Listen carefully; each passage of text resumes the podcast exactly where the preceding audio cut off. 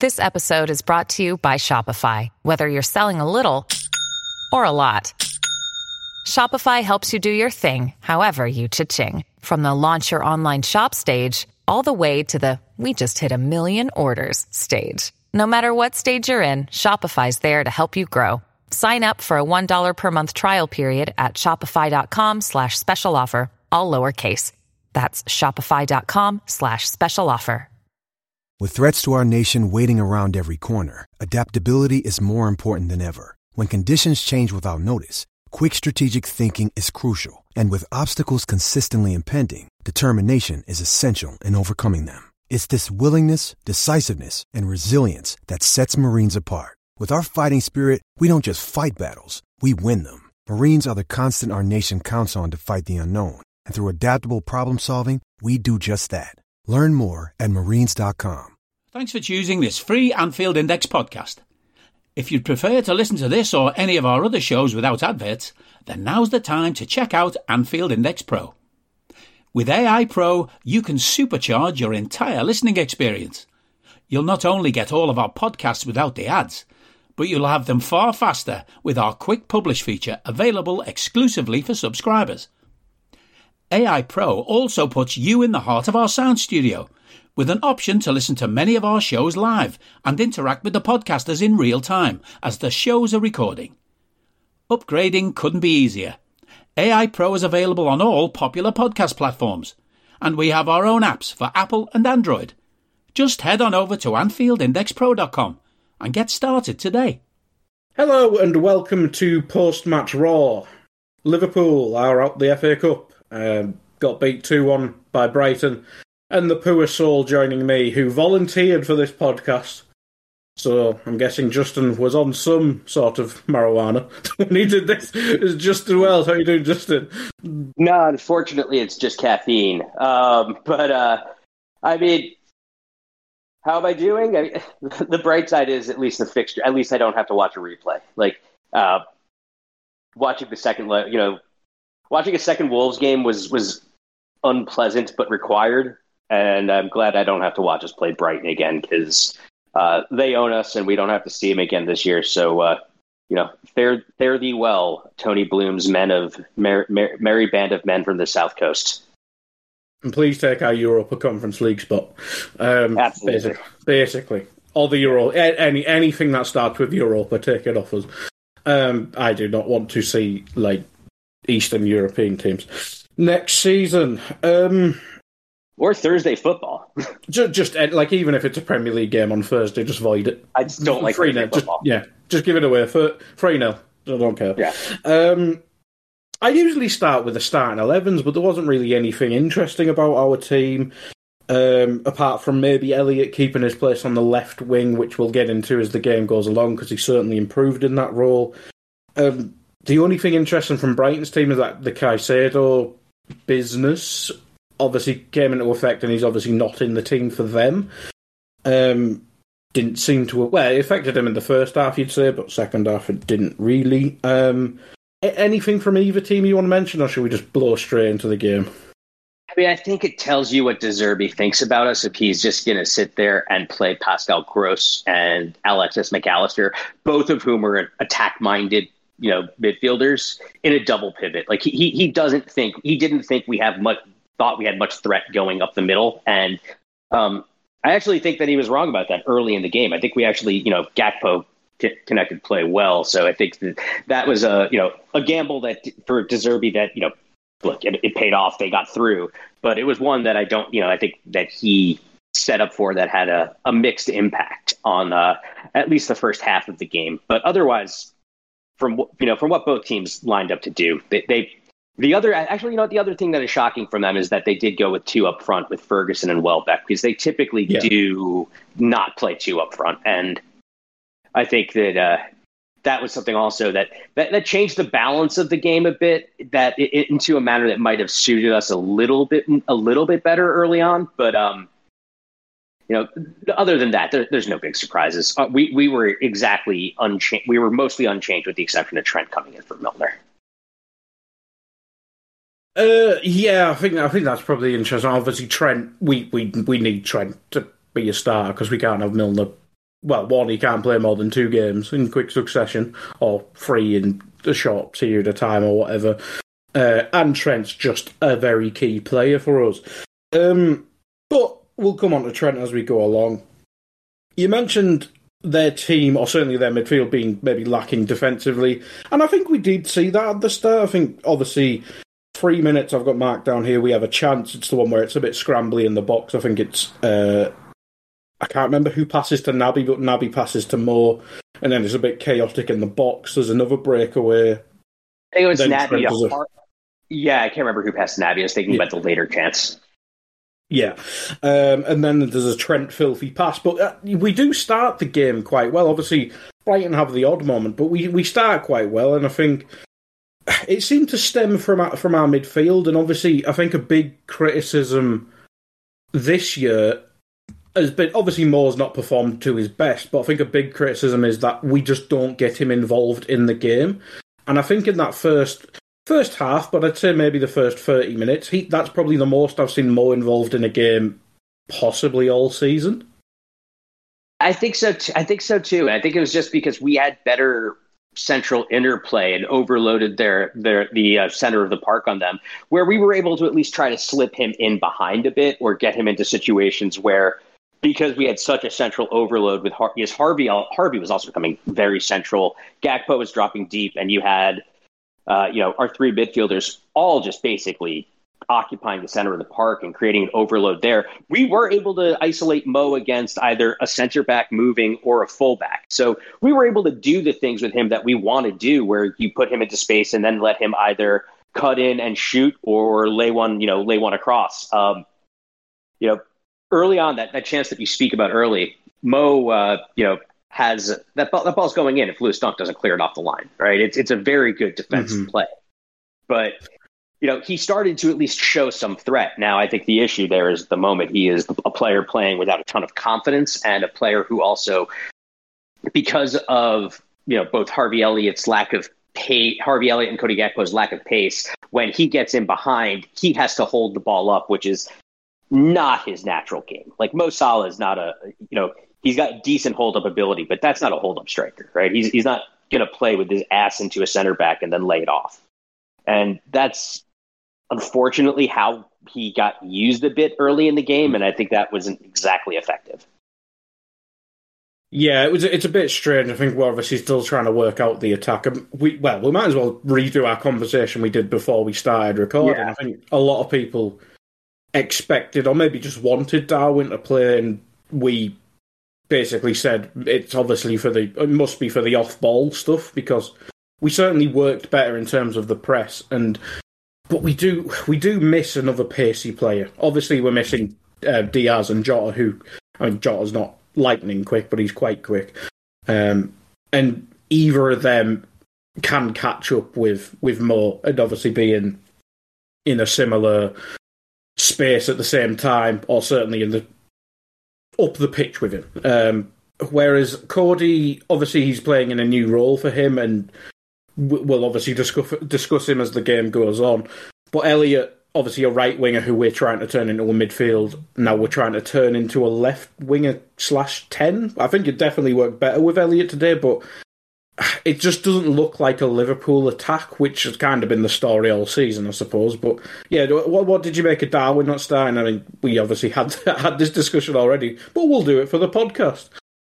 Yeah, I mean, I think you can maybe look. I, I, don't agree with the logic, but I think the logic probably is that regardless of what you think about Harvey Elliott's efficacy off the ball, there's a lot more activity from him off ball than Darwin Nunez. Right? Darwin is not a particularly defensively engaged forward he's not Haaland, where there's no defensive engagement.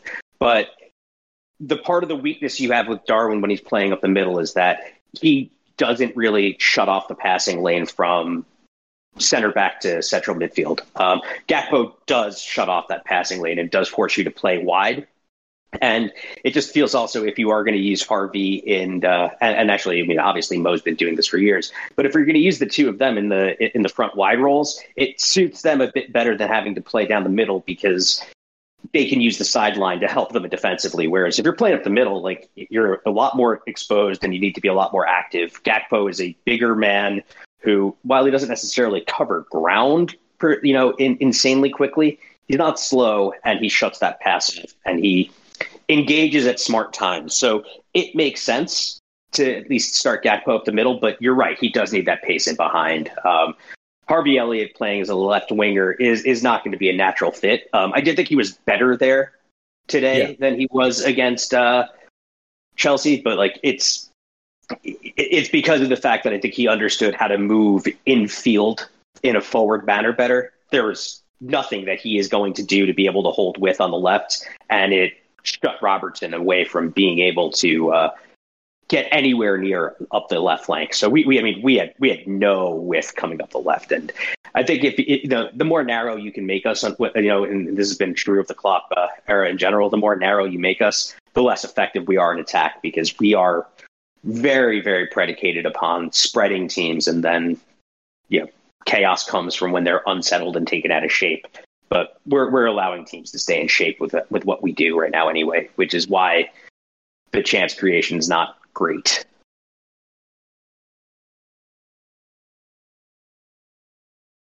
Are you that person who has everything?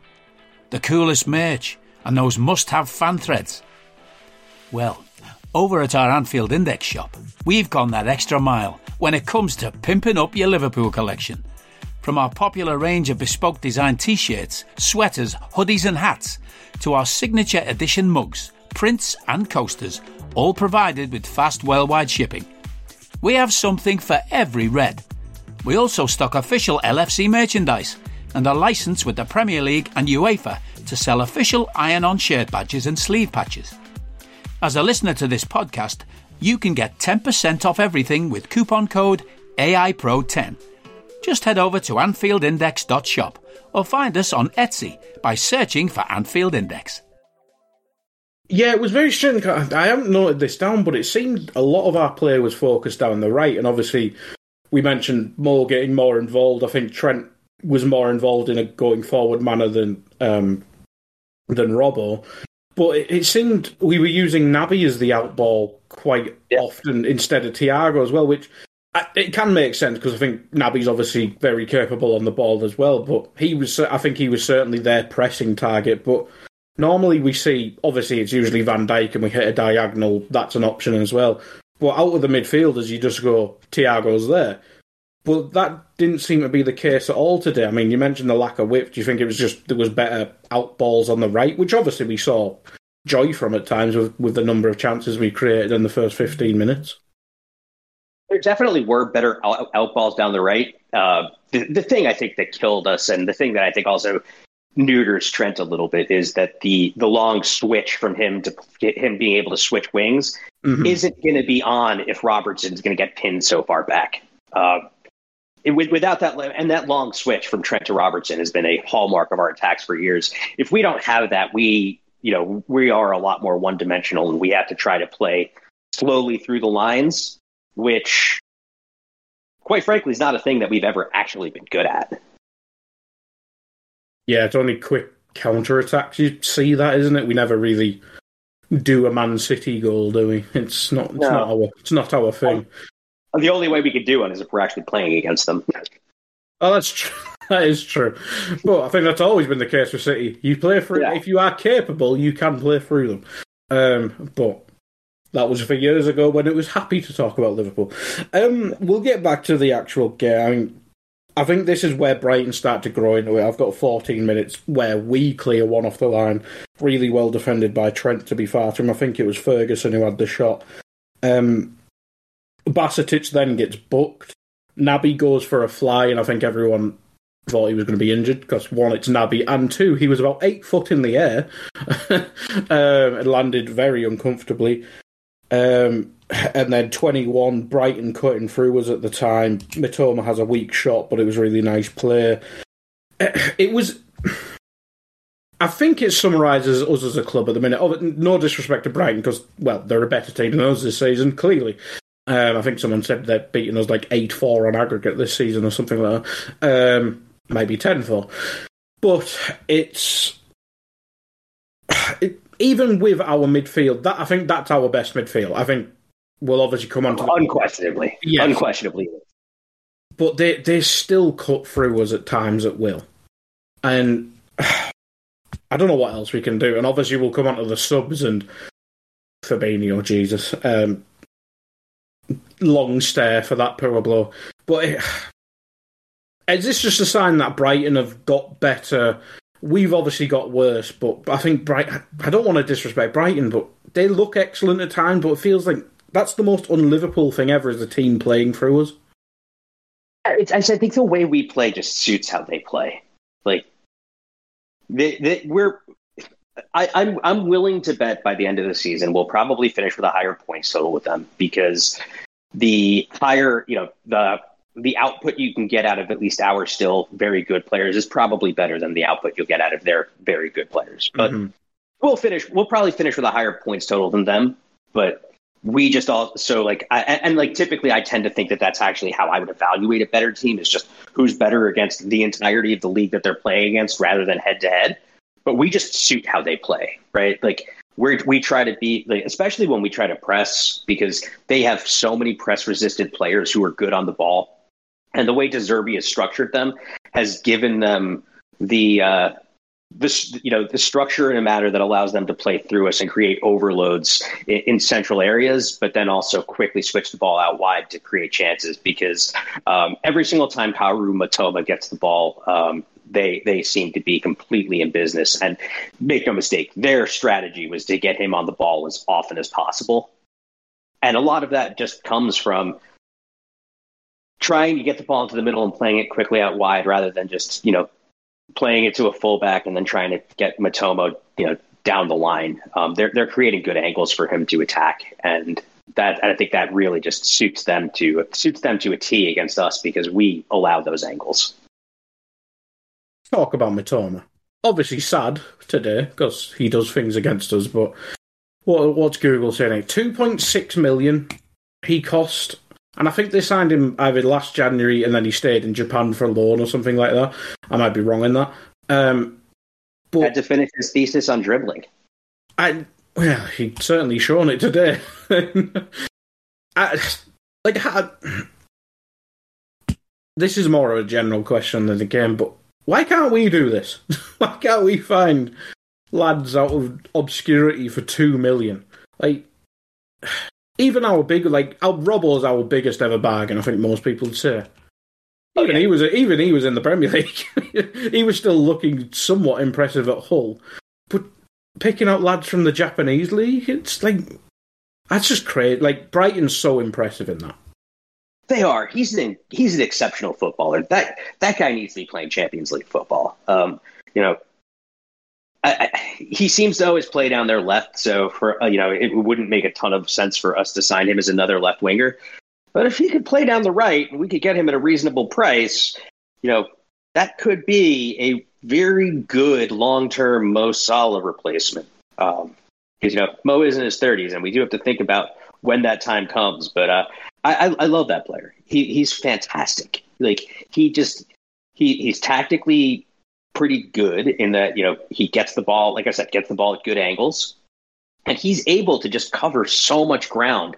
And he seems to be just much faster with the ball at his feet than almost anybody I've seen us play against this season, save maybe Maradona. Like that kind of dribbling winger is something that uh, I really miss. And uh, get well soon, Luis Diaz. Yes, please.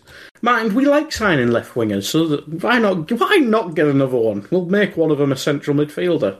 Uh, looking at you, Gakpo. Uh, yeah. You move further down. You get deeper. Uh, but no, obviously, you look at Brighton. I mean, Caicedo's the one I think everyone wants. Obviously, he's going to cost a bazillion pound, but if he's still at Brighton in the summer, maybe that's more negotiable. But pie in the sky stuff because we need a lot of midfielders on the uh, evidence of this season and today. But we'll come on that when the subs arrive. Um, where am I in my notes? Uh, oh, next up, Mo misses a one v one after nice play from Elliott. It was a lovely pass, to be fair. We mentioned Mo getting more involved, but I think this is where we see the lack of confidence because I think in his link up play, I think it's still there. He obviously gets the assist in a minute as well, but Mo in front of goal. I think he's second. I think this is Premier League stats, but I think he's second behind Darwin in terms of big chances missed. I it's just not the same blow. And, and we have seen this at times. I think the centre back season, he obviously went on a bit of a barren run um, before we brought in the actual centre backs again. But he does have this streak in him at times, but then he seems to explode. But the explosion doesn't seem to be coming. It really doesn't. It, it seemed like it was. It, it came a little bit in the first half of the season pre World Cup, right after Rangers, where he went on a where he went on a run. Like you had him uh, destroy Spurs very quickly. But then since the World Cup, it just hasn't been there. Like his his two goals after the World Cup were one against Villa, and then you know one that's made off of an absolutely freak mistake by uh, a Wolves defender when he's in an offside position. But yes, like, yes, yes, yes, It's just it just has not been it has not been clicking. Like how many times are you used to seeing Mo get in that situation with the keeper rushing out and instead of trying to place it in the corner, he just chips him. Like just yeah. clips it over him, ball goes nicely into the center of the net. Like when, I think when a lot of strikers struggle, and I have no evidence of this because I've never played striker at, at an elite level, they try too hard to find the corners rather than just realize that the ball needs to go where the keeper isn't and in the net. And it looked like he was trying to just nestle that ball into the corner rather than uh, the instinctive type of, you know, chip it and we'll uh, figure out where the ball's going, you know, chip it and then uh, run back and celebrate. So yeah, there's just something that's uh, that's a bit off, and it's you know fin- it's a combination of the fact that finishing is both very fickle. Strikers will run hot and cold, and then they will go on streaks of bagging goals versus not. But uh, there is a linkage to confidence on that. I think you're completely correct. In front of the goal, he gets it, and he's just pressing to try to score. We've seen Darwin do that this season. We've seen Mo do that this season. That's why that mischance stat that you've cited comes up. And you know, for as much as the midfield is uh, and, and our tactical approach is ripped up, um, which you know, deservedly so. It, it, it, does make you wonder where we'd be uh, in the league, and you know, and, and actually in this FA Cup if those two are taking the you know taking those chances with greater regularity. Like they're not going to score all of them, but you'd like them to score more of them. At least a quarter of them too. I think like uh. good, good big chance finishing rates are considered like uh, you know I think that to, to finishing the the big chance is defined as like a a 33% chance of scoring. Like I think it's like yeah. a 3.35 xg. So, you know, scoring 1 in 3 is, you know, is considered average if you can get someplace between that and like a half a, a, you know, a half x, you know, 1 and 2 you're probably you're, you're, you're comfortably outperforming that average, but you know being well below it is a is a bad place to be. It really is. It really is. But it, the thing is, I think that it was promising in the fact, as I mentioned, we got more and more involved than probably any time, especially post World Cup. Maybe except Villa, where he did score. But just when he gets there, it's just not there. But I think if we are going to run with this front three till either get, I think Jota's the next one back, and then Darwin can just be a chaos off the bench, or if we find the right opponent, we can just whack him in to run at people or run beyond people. Um, at least that link up play was there because Elliott got more involved playing narrower. Uh, Mo was running in behind rather than holding hands with the um, assistant referee. And Gakpo, first half, he was involved. Maybe it wasn't always sparkling, but no one is this season. So I think there's at least something to build on with the front three. Yeah, there is, and the Gak, you know, Gakpo did a uh, like, and, and, I'm not saying that he's remotely to the level of when he was doing this, but he looked like Bobby at least used to look, where he could drop deep, collect the ball, and connect play. Right, that's what that's what it's, and, and also at the same time, you know, provide some of the ball pressure that we've been sorely missing from our center forwards this season when Bobby hasn't played or Jota hasn't played. But uh, he he at least at, at, the very least it looked finally today like he got used to the pace of playing in English football. Um, and it was mm-hmm. the first game where he really at least seemed to not be completely at sea. Um, he didn't look to take any terrible shots on himself as well, which was something we saw against Chelsea. so um, you know he definitely just seemed to play a lot more within the flow of the game, and that's and that's you know that's what we need from him because if he's going to play in our if he's going to play as that you know, deep false nine who's going to connect play. What you want from someone doing that is to be, you know, in sync with the pace of the game and then allow themselves to manipulate that pace of that game. I think Gakpo did a reasonably good job of that today. He um, he showed you that he's got very good feet. Like he might he looks a little bit awkward sometimes running because and I think that's just a, a byproduct of being six foot four, um, because guys who are that big when they're running can look very awkward. But he, you know, the feet were good. He didn't. He used the ball economically and well. He tried to put people in good positions to, uh, you know, you know, he, he was good with working with overloads with Harvey and then trying to play that last pass into either Mo or then later on um, to, you know, people who had good positions to cross the ball or put, put the ball through. But I thought it was, you know, I thought it was, if we're looking for a bright spot in that, uh, that game that, you know, deteriorated rapidly, uh, I think Gakpo at least was that, you know, a reasonably bright spot because he looked to, uh, you know, finally come to grips with what's being asked of him within the system. But it's still going to come down to the fact that we, if, if we're going to play him, giving him two runners that can come in behind will only make him more effective.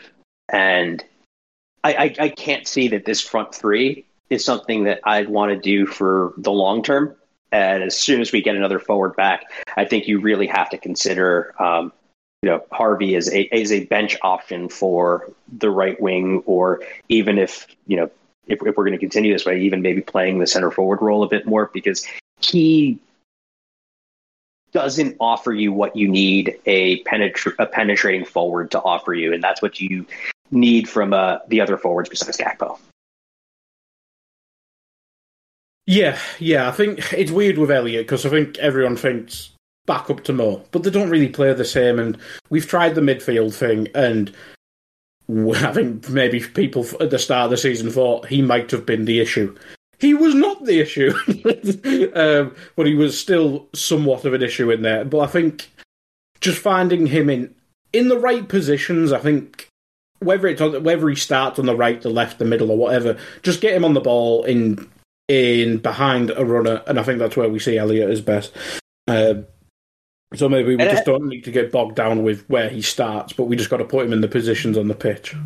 And if we think about Harvey today, he creates one of our best chances, and he and you know you're probably going to come to it soon. Yes, next week he scores our best chance. So you know he he he really he did not have a bad game at all either. Um, oh no, he was, he probably up there, one of the better ones yeah. to be fair, if yeah. not the best. Uh, no, Ibou exists. Although he should have. Yes, Ibou, maybe Ibou maybe should have got a red card, but we can forgive that.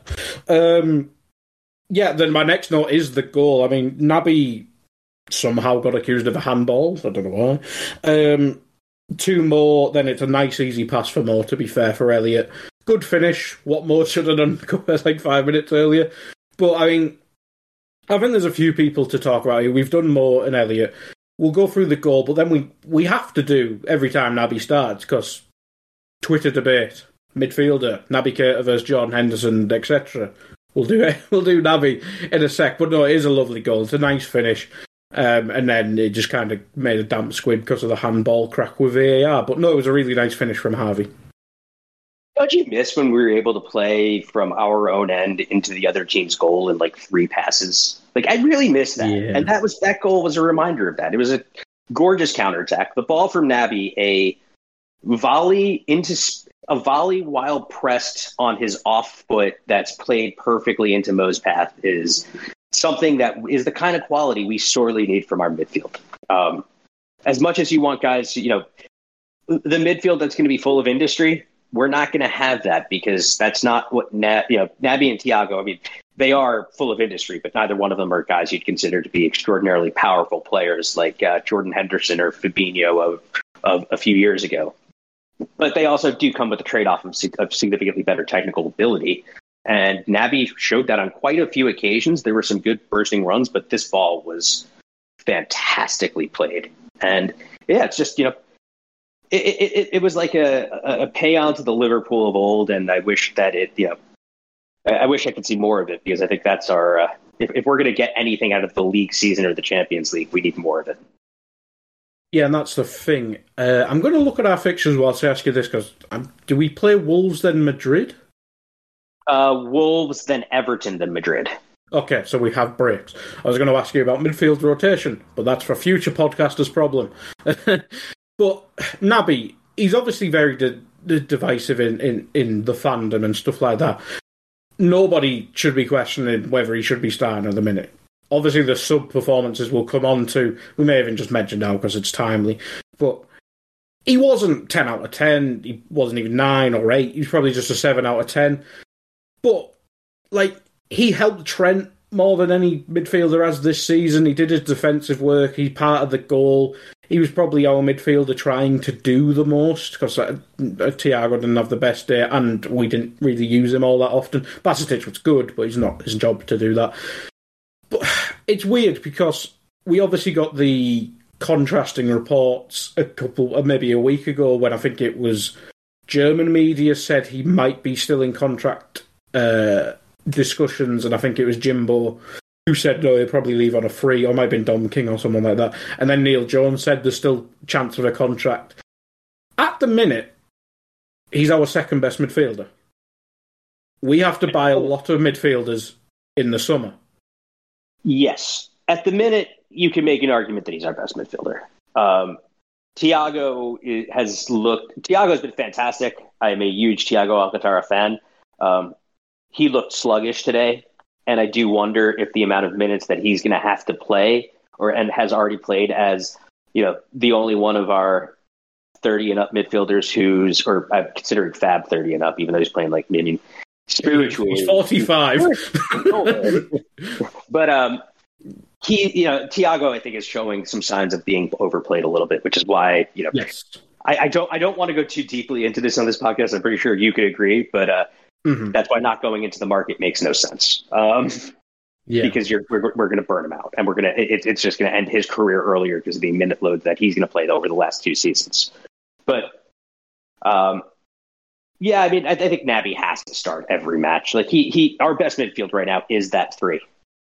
Uh, I do wonder if playing Naby and Thiago can help, and if we're playing that compact, can help Fabinho uh, perform slightly better. Um, I'm not not, not, not after today's performance. He, yeah, he's he's I, having a timeout to get after today. yeah, I would say that I want to be optimistic that he can, but I'm also um, not insane. So yeah, but yeah, I mean that that's your best midfield three. Naby Naby is going to be the one who's going to be the most attacking in that three because Thiago's, you know, Thiago is, even though he's not a six, is a very defensively switched on midfielder. Not that Naby. We, try, we tried him as a 10 and it haunts yeah. me to this day. I, I, don't understand why we did that. I mean, that is the yeah. one thing. If you want to talk about one distinct ta- tactical improvement over the last time we went to Brighton, it was not playing Thiago as a 10. Hello, I'm here to annoy you. I'm here to annoy you into listening to more of me and more of others on EPL Index. We don't just have the Anfield Index stuff, we've got EPL Index as well, which covers the entirety of the Premier League. And we have three podcasts and a whole bunch of really good writing on EPLindex.com. The podcasts are my own two footed podcast, which is every day at 4 p.m., Monday through Friday, covering the whole league. We have a tad predictable, hosted by Tadiwa. You know Tadiwa, he does Anfield Index. He presents a tad predictable before every Premier League match week. And then Kevin DeVries and his crew on the EPL roundtable, they're every week after the Premier League match week. So make sure you listen to everything we're doing on EPL Index and follow us there on Twitter at EPL Index. Thank you. Bye bye. Oh like, God. It, it just it, it's this midfield also just has the, the I mean we've talked about the compactness, but it all it also does have the most back to front balance because Bajcetic is a good ball playing defensive midfielder for a kid his age. mm Thiago, we obviously know his ability to play on the ball and be press resistant, but he's much more of a middle third midfielder. And Naby is a, a, middle third who can move into the attacking third midfielder. So you are balanced a bit better with this midfield than you are with any other combination of personnel we have at the moment as well. Yeah, and that's the thing. I think this is probably the best way to answer it because the league, we may get top four. We might, if we go on a run, but I think most people would agree our most important game, Real Madrid. Um, is it too much to play Bajcetic against Real Madrid, or do you just roll with it? Because even if our best team was available, we might still lose to Real Madrid. We might as well just roll with the young lad. But as you say, it's this can sound stupid because Fabinho literally had a zero out of ten and should have definitely been sent off. But we will, might as well. He will, but he should have been sent off. He absolutely should have been sent off for that. It's a terrible yeah. tackle, and I really hope that Evan Ferguson's okay. And Fabinho immediately knew too. He immediately yeah. knew that he had done it. Like say what say what you will, that that you know he didn't try to walk away from a car. He didn't try to walk away from it there, and was you know the faintest of praise again. At least he was honest about it. But uh, yeah, I, I think I, I, think unless you strike some other form of gold in, in the next two weeks, you, you, roll this midfielding out against Real Madrid, and if they get embarrassed and tonked, they get embarrassed and tonked. But you know, you'd rather I'd rather do that with uh, what I have best and just hope that uh, either Bobby Firmino or Diogo Jota are, are back and that Virgil Van Dijk is back because I think the you know at this point that midfield three is actually pretty decent and looks you know looks of the standard to be one of the better three you know units of three in the Premier League. It's the drop off that what happens after those three come off that's uh that's the thing. I think Naby well, can probably play sixty at the at most. He played ninety yeah. in the cup and he looked fine, but that that was the cup. Yeah. yeah, I mean, I I also wonder, and I hope that I, I was wrong with this. I did note that Naby at one point in the beginning of the second half grabbed at the back of his leg for a second. He did get up and consistent look to be able to uh. move.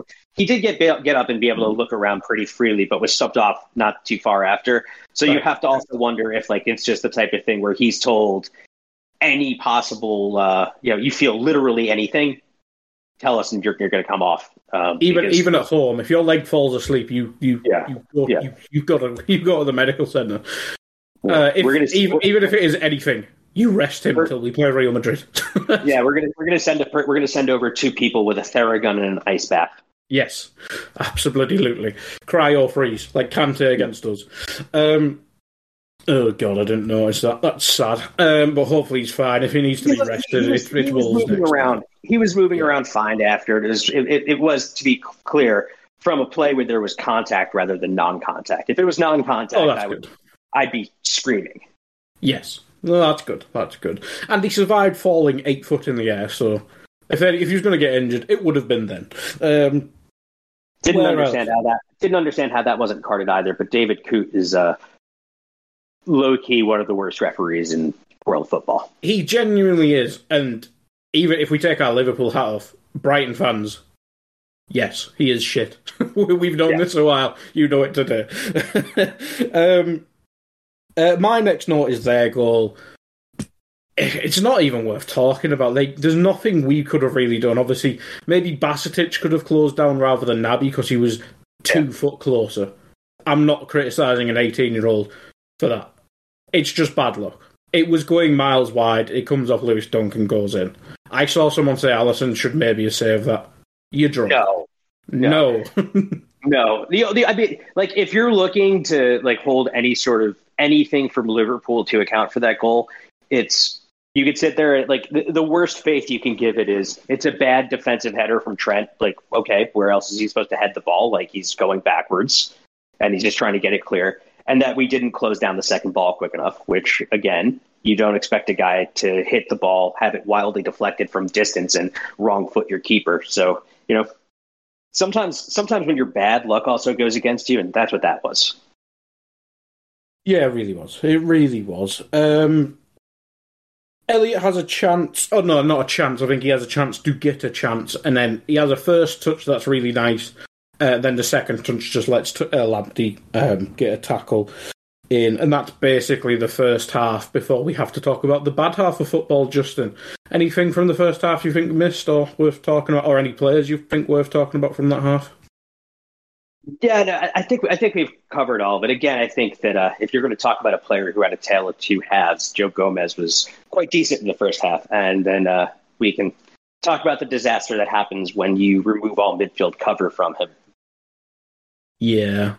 I think any other centre back other than Van Dijk last couple years and Ibou Konaté would probably be the same. To be fair, um, but yeah, we'll we'll come on to that. My first note is literally Brighton are kind of battering us this half, and that goes that my next note is the substitutes at sixty minutes. So that's not a good start for this half. Um, and to be honest, as soon as we go bad, my notes are just it's kind of go to shit because I'm just watching the game behind the sofa, basically. Um, yeah, we, we started this half poorly. I think they have. Did they bring Veltman on at half time, if I remember correctly? Um, they brought him on. Not saying that's the catalyst for change, but whatever De Zerbi did at half time, it certainly worked for them. We just could not get the ball out of out of our own half at all. I think they were pressing all our midfielders. The the fullbacks were penned in, and I think Gakpo was seeing Premier League uh, the struggles with the Premier League again, where he was up against Lewis Dunk, who is the probably most prototypical Premier League centre back going. He's just a, a, big man who's really physical. He's I'm not saying that's his main trait, but he's a good defender. But it just seemed we were just pinned in by maybe there's a better prepared team or more confident, better prepared team in that half. It just seemed a real struggle for us. Yeah, it feels like um, a, a common recurring theme as of late has been that other teams make adjustments to what we're doing uh, at halftime, and we just think that we can plow ahead with more of the same. Uh, to me, the big problem that occurred was you can only go so long without the ability to to uh, play in behind someone when you have yeah. with uh, and they're and they're going to be and you know what that allows Brighton to do is continually bring their line closer and closer. If you don't have anything that can threaten them behind you, why why do you have to defend that? Why defend that space? Mm-hmm. And that I think that's critically what happened there. Now we're obviously going to get to the subs, but before the substitutions, came, I, I think um, Klopp saw the problem. I think his prescription to solving it was uh, was quite poor. Um, Trent was getting roasted by Mitoma, but literally everybody gets roasted by Mitoma if you give him space. Um, James Milner is is not going to get beaten by him any less.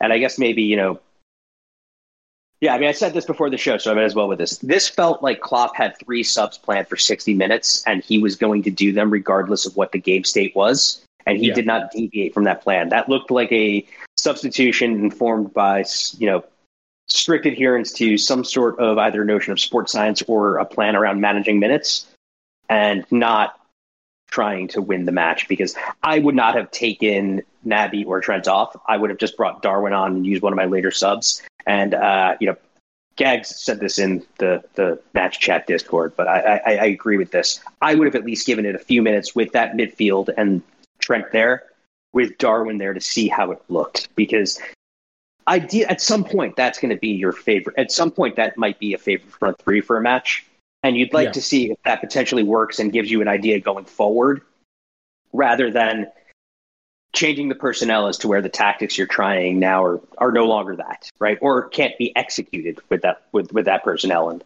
you know obviously Jordan Henderson and Naby Keita couldn't have two more differing skill sets which is I think why the you know which is why which is I think actually the valid portion of the Keita Hendo wars that I usually try to avoid. We'll get right into it. no. um, but the thing the thing is they were I think they were controlling the game, but the, it wasn't like we were under bombardment in terms of chances created. I think Mitoma obviously trying to roast Trent, which he did a couple times um, in in that heart. I don't think it led to a clear cut chance at all. Obviously, I think the next one is the other one I've ne- next match down is Solly March's chance, which will come on it with a sec. I think that's the only chance I've noted down. Um, Has anybody? Uh, uh, by the way, I have a question. Has anybody ever referred to Solly March by just the last name March? Like, no, no, yeah, okay. I'm just trying to figure this out. But uh, you know, I think uh, perhaps a fair way to view, or at least how I viewed the first 60 minutes. I don't necessarily know if this is fair or if I'm just watching it from my bias. So if you hear this and you think that I'm wrong, uh, please let me know uh, nicely because I'm, I'm not going to respond if you're a dick. Um, I think for 60 minutes, up, up until the subs, we were, they controlled the match, but we had the better chances. And, you know, if you're going away to a team in cup competition, you'll take that. That that's a pattern of a game that you would take, especially when you're not playing particularly well. But that was yeah. just for 60 minutes of a 90 minute game. And, and, to be fair, I think it wasn't like I think the first half. I mean, the, they controlled the first um, 20 minutes of the second half definitely, But the first half, I think it was a bit more back and forward. I think they had, probably had more possession. This should be really easy for me to check, but who's asked? Um, but yeah, we definitely had the more chances. Didn't know Danny Welbeck was playing until he got subbed off, etc. Um, but yeah, the first half was something promising. The second half, I agree with you. I think, and if you were going to make a change in midfield, bring Curtis Jones on. I'm not a Curtis Jones fan. I don't see it. But I know what the fuck Jordan Henderson is in 2023. Curtis Jones will help out James Milner more um, than John Henderson nowadays. So if this big change, and obviously Klopp, every time he drops someone, he always mentions it's a knock or it's an injury or he had something in training. Just roll with it. You've made the decision. I don't believe they're injured. Maybe Darwin because he looked really drunk when he came on, or he looked fucked or whatever.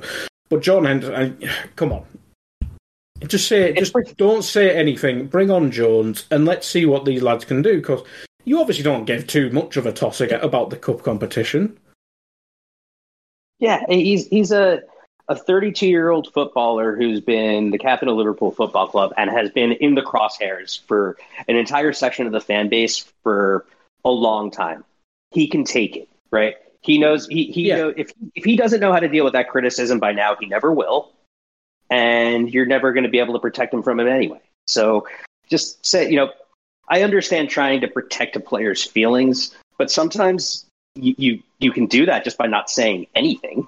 You know, if if nobody's asked you why they're, you know, I, I haven't seen the question that was asked that get, that led him to that response around the injury. No, I yeah, I haven't seen I haven't seen it, so I don't understand the context. But um, if the question is why Jordan Henderson isn't playing, you just make the answer about Naby, Thiago, and Bajcetic playing well. Don't make yeah, the answer about Jordan Henderson, right? It, it's it's fairly straightforward, and there's a way to protect both Henderson's feelings while you know giving the other guys a boost in the press. And and, and I know that Klopp is a very good man manager, so I know that probably what he's doing behind closed doors um, possibly alleviates this. Although I don't know because I'm not there, but uh, yeah, I, I, don't. I don't think it's necessary. I don't think it's necessary. I don't love you know I'm not I'm not a big fan of hanging on the every word, but yeah, it, it I, th- I think your assessment's pretty spot on. You don't have to say anything.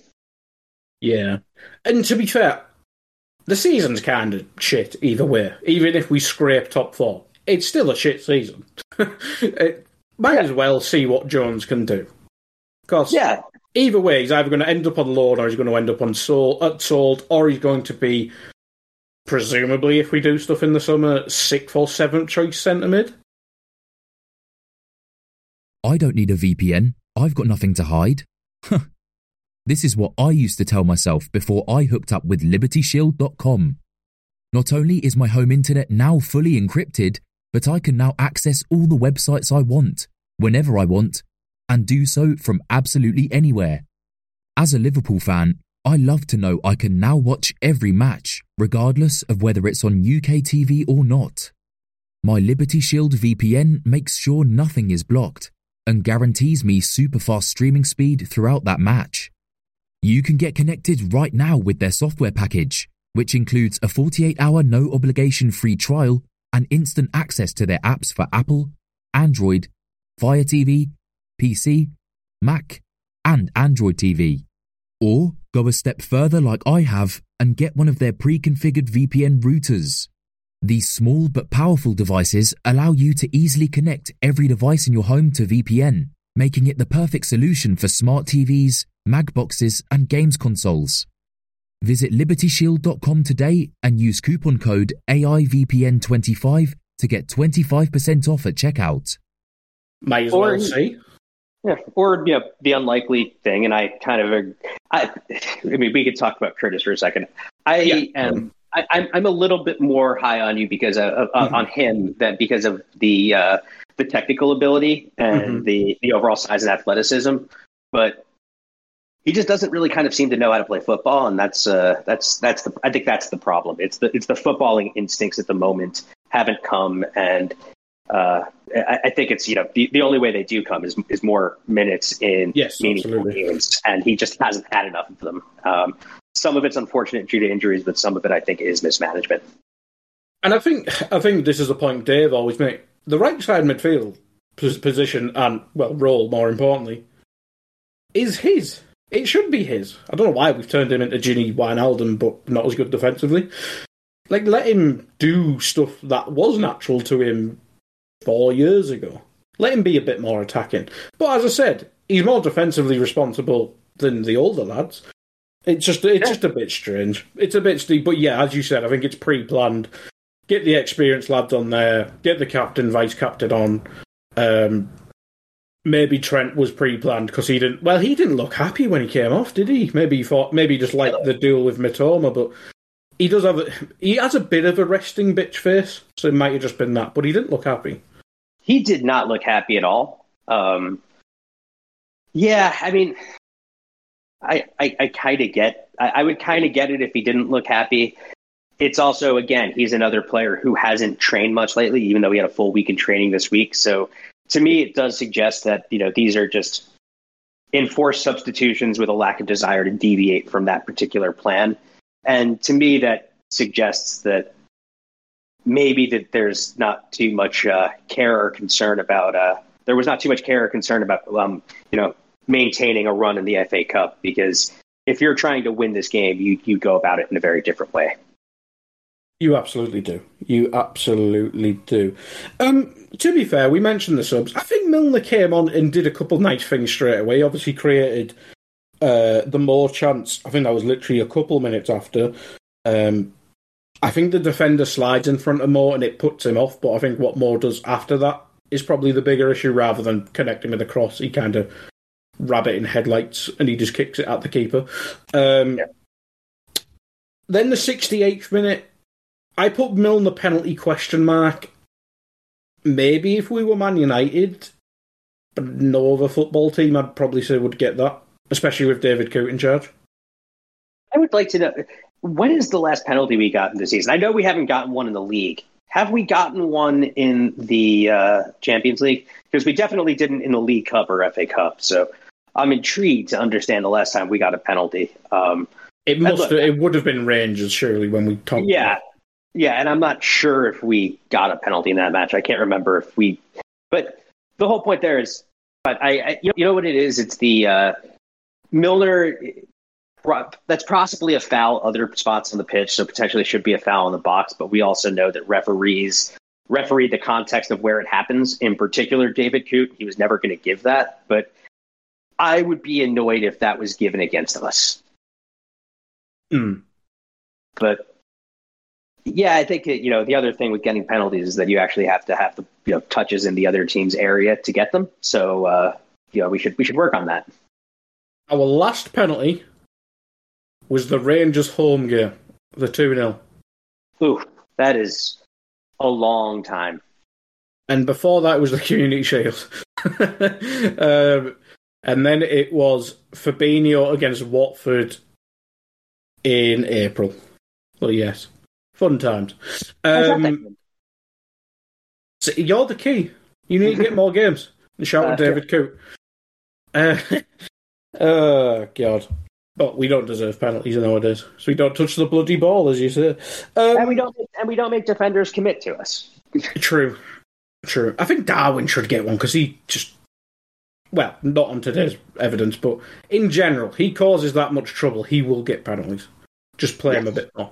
Um, and hopefully he remembers how to play football because today was a bit funky. Uh, my next one is that Alisson save. We've mentioned Ibou and we'll mention him some more because he does a big block after this. But we can never forget that Alisson is a big, beautiful bastard. Yeah, he, he's a he's a tremendous goalkeeper who I feel terribly for because there's only so much he can do, and I feel like goalkeepers take losses probably tougher than anybody else as the last line of defense. Um, it's it's the loneliest position in the sport, and he's done nothing to he, like.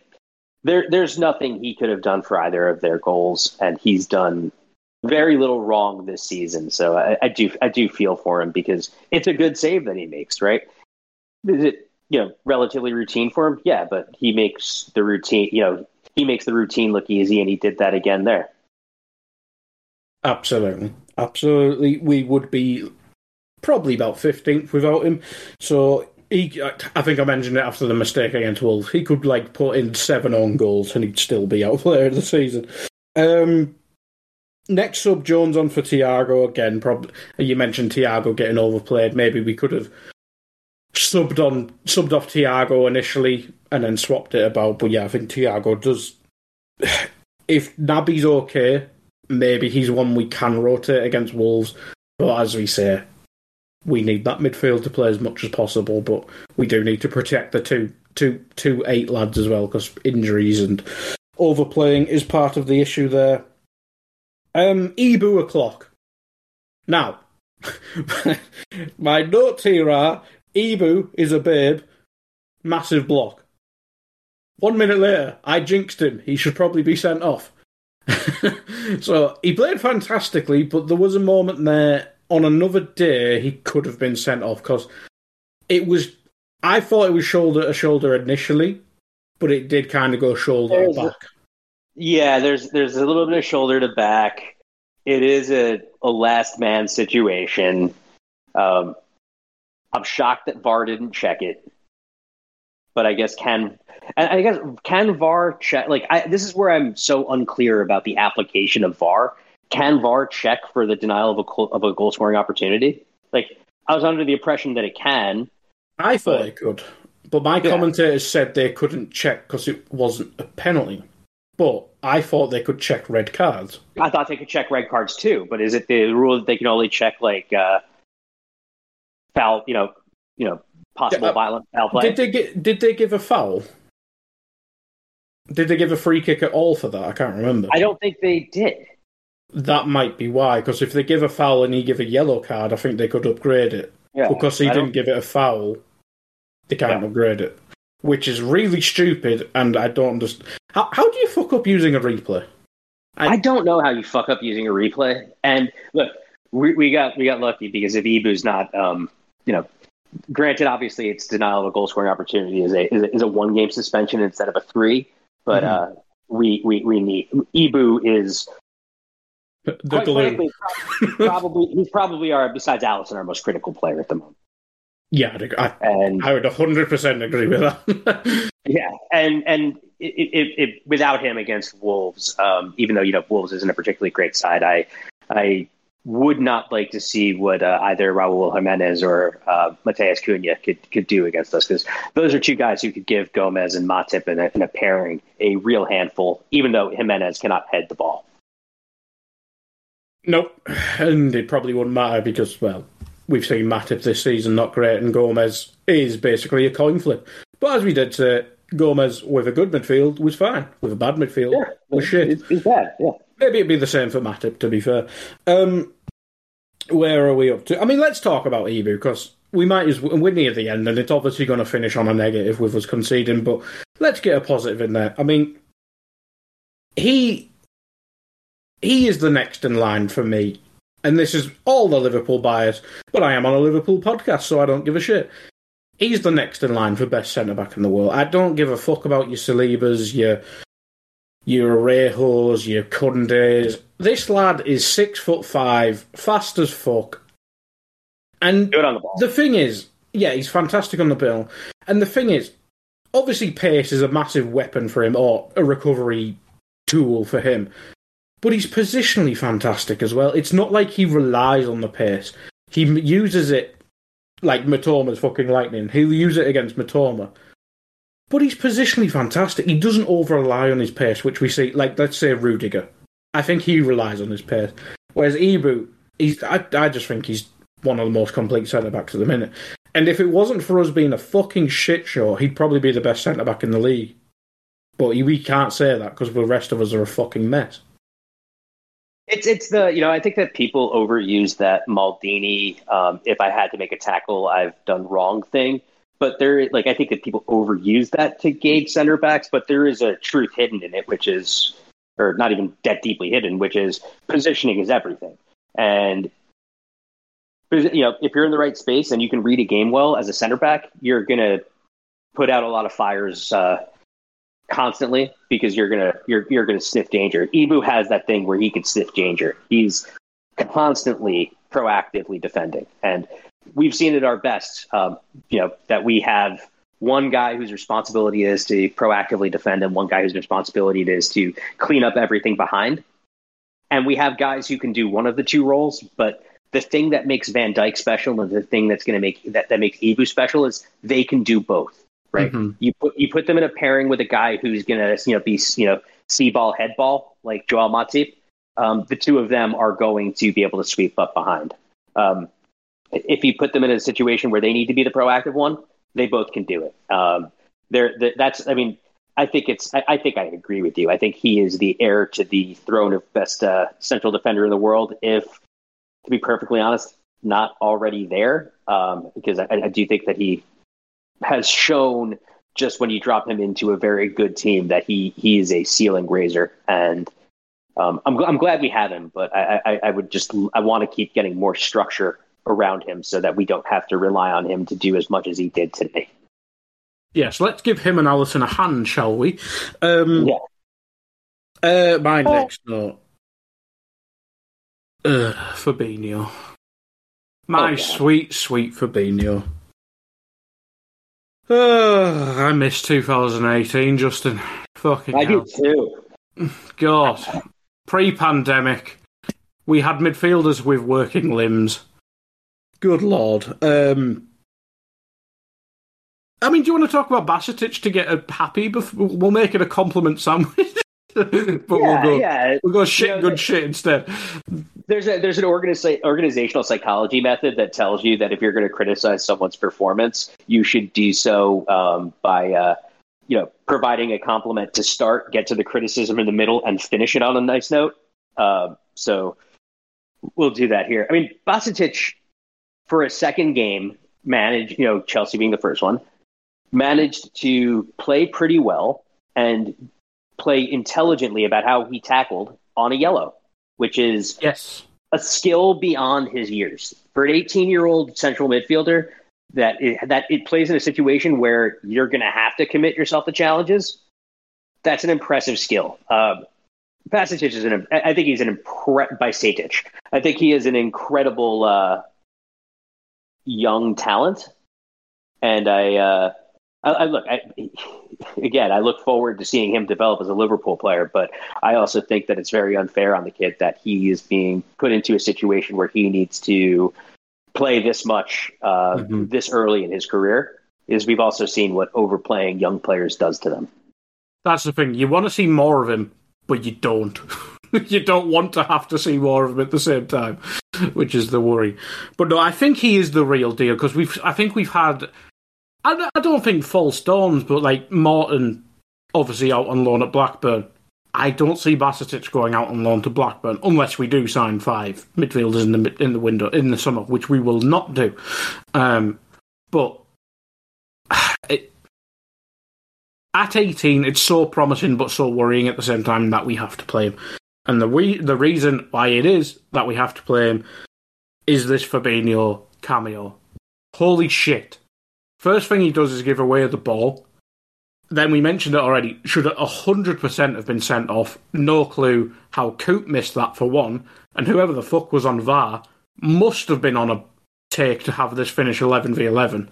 Jesus Christ. Um, but I've always, I've always thought Fabinho will improve once we take out Henderson because I do think he's been overworked in terms of covering for Henderson's physical decline. But Jesus fucking Christ, he's not helping me with my argument there. He's not, but I I still think it's a victim of. I think you're right, but I think there's a bit of victim of circumstance in the game state and situation he's come into.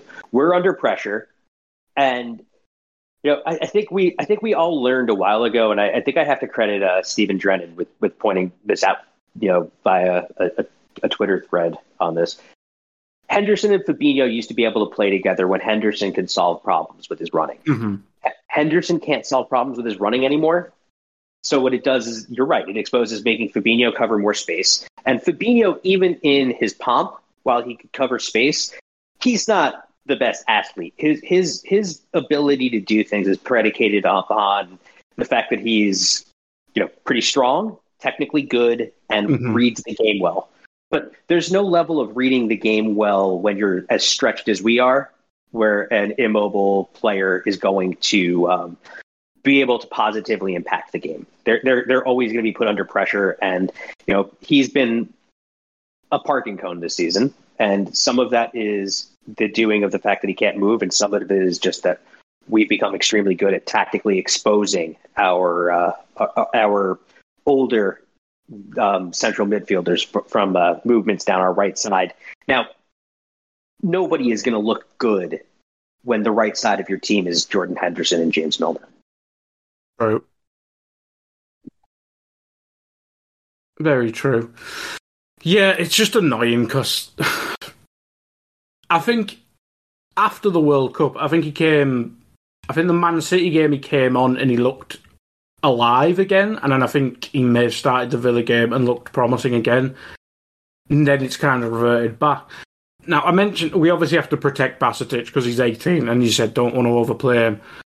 Maybe we do that thing Klopp does because we've seen him. Someone has a nightmare. We see Lovren against Tottenham. Then he played. I think he played the next game. I might be wrong in that, but he certainly wasn't put to one side. Maybe we just give him the Wolves game because, as we say, Wolves aren't the best team. They're obviously improved massively since Lopetegui went in there. Try and get the cobwebs off Fabinho, but for the love of don't bring both him and Henderson back in. No, if you I are going I, to bring one back in, I should say. Yeah, I think I think that the Wolves game gives us the perfect opportunity for the for the NFT midfield. Um, so something that you know, this is this is where the, the personnel groupings thing comes in for me. Like historic, you know, and, and, and I don't think that this is going to ring true this season, other than you know me just trying to find some obscure reason for hope.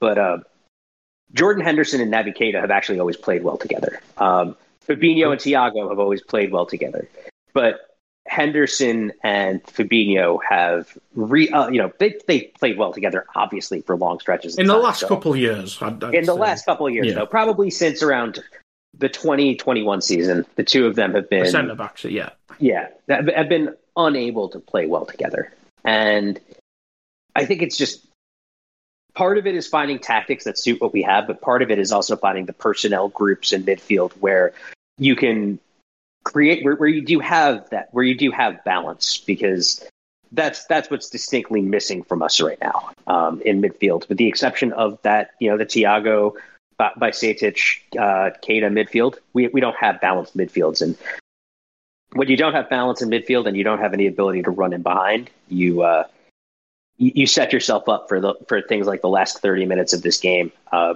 so I don't I don't know if this flashed on the UK broadcast, but on the uh, ESPN broadcast here in the states, one of the things that they did show was um, passes by players in the final third, and it was all Brighton players, and they had to clarify that they had to clarify with the graphic that this isn't just you know passes into the final third by Brighton players. This is through all players in the match.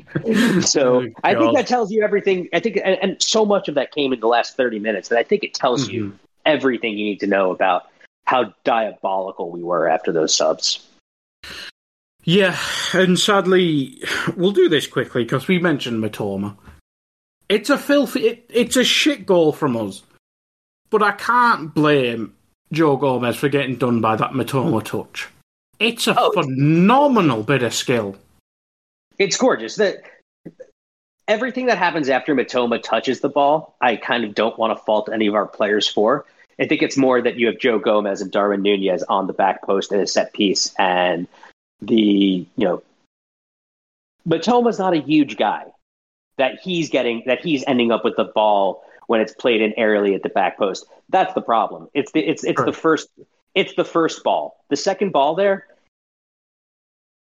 Yeah, I mean, there. The problem is there is no second ball. It's the first ball's getting through, and you know, if you're if you're getting beat by a a ball into the back post in the set piece, that's just that's it's it's that's bad. Uh, it's bad execution and it's bad coaching.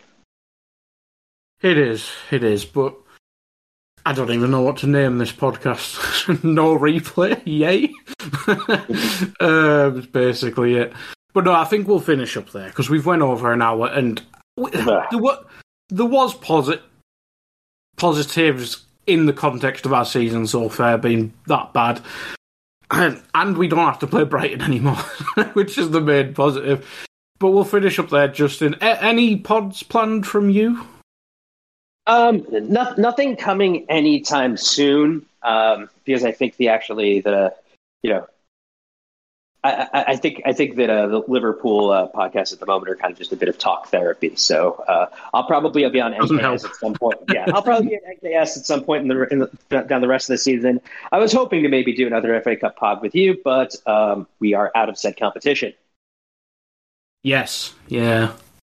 yeah. Bomber. uh, uh, well, at least it's less for me to do. Um, but no, that is it for from me and Justin. I I don't know when I'll be back as a host. this is my one gig, ladies and gentlemen. It's gone away. Uh, but yes. Uh, thank you, everyone, for listening. The uh, Premier League will be back next weekend, and I will be away then, so I get a little break from Liverpool. Whoopee. Um, thank you, everyone, for listening. Goodbye. We hope you enjoyed listening to this Anfield Index show. Please be sure to subscribe to our channel so future podcasts find their way to your device automatically. There's nothing quite like fan engagement, and we'd love to know what you think of anything discussed on this show. The best way to get in touch is over on our free Discord community, where both podcasters and listeners debate the hottest LFC topics 24 7. Sign up free now at AnfieldIndex.com forward slash Discord. You won't regret it. You can also follow us on Twitter at Anfield Index and find us on Facebook by searching for Anfield Index. Oh, and before you go, we'd love it if you could leave us a five star review on your favourite podcast app. It only takes a couple of seconds, and it means the world to the people who create these free shows. Sports Social Podcast Network.